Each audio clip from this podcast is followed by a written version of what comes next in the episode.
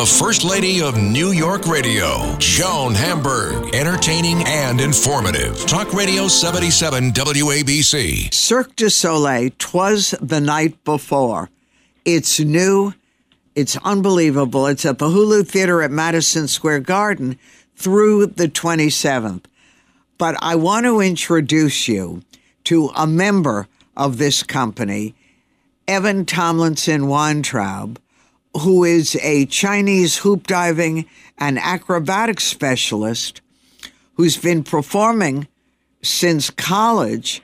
And even though he got his degree in theater from Colgate, he also got a degree from the National Circus School in Montreal.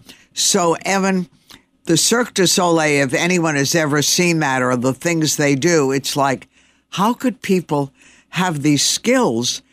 And when we were talking about you earlier, how does someone grow up to be hoop diving and acrobatics? Was this something you did as a kid? It's definitely certainly a niche thing to pursue, isn't it? Um, I actually started off when I was very young as a gymnast. Um, and I started competing nationally. And when I burned out on the competition, really didn't like sort of the the idea that I won when you lost. Uh-huh. I was uh-huh. searching for something else. And lucky for me, um, in San Francisco, my hometown, there is actually a youth circus program started by the Pickle Family Circus that is like an after school program that invites kids of all ages to come and learn circus skills. And it was um, everything I loved about gymnastics and the acrobatics, but included the acting and the performing. Um, and I just fell in love with it. And when did you reach the point when you knew you were going to be a professional and really go for this? Did- it was um, actually at Colgate. Um, I didn't quite know what I wanted to do, but I always found myself back on stage, and I kept acting with the theater pro- program there. And then I realized I missed the physical aspect of the gymnastics of the acrobatics, and I said, you know what? I really have to pursue this as a career. I it's just something that I feel deep in my bones that I want to do. Um, and like you said, made my way to Montreal to the National Circus School, and the rest is history. So when you get out of circus school what are the opportunities? Like you knew about Cirque du Soleil and things like that?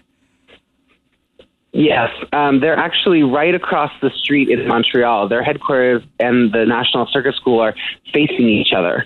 Um, and so there's always sort of the idea that you could look across the street and say, oh, I could work for one of the largest circus companies in the world. And that's sort of a big motivator.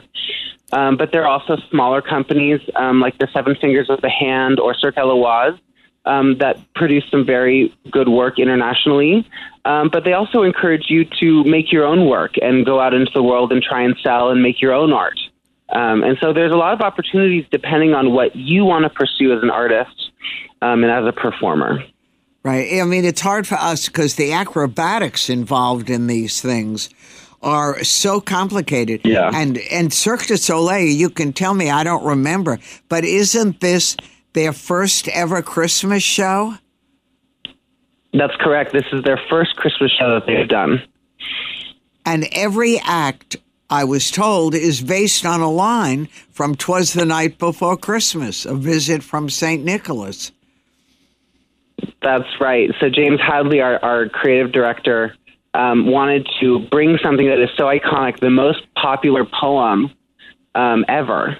And he wanted to bring it into the sort of the 21st century with um, uh, updates in music and updates in um, just sort of form. And so each character or each vignette, each act in the in the show is correlated with a with a part of the poem.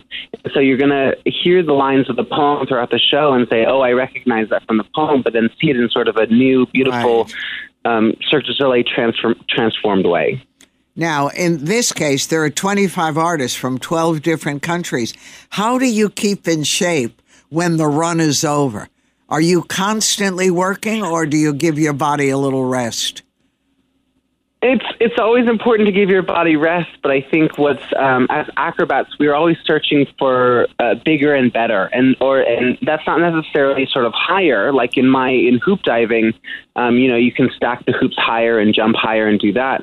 But sometimes it means it's more creative. Maybe you add a twist to it, or maybe you add um, an extra turn, or you know, it, it goes the opposite direction. So there's always things to be done and things to be explored. And so I'm in the gym um, uh, many days out of the week, just exploring and working out and, and, and making sure that my instrument is fine tuned for when I do get a call to, to get a job like working for Twas.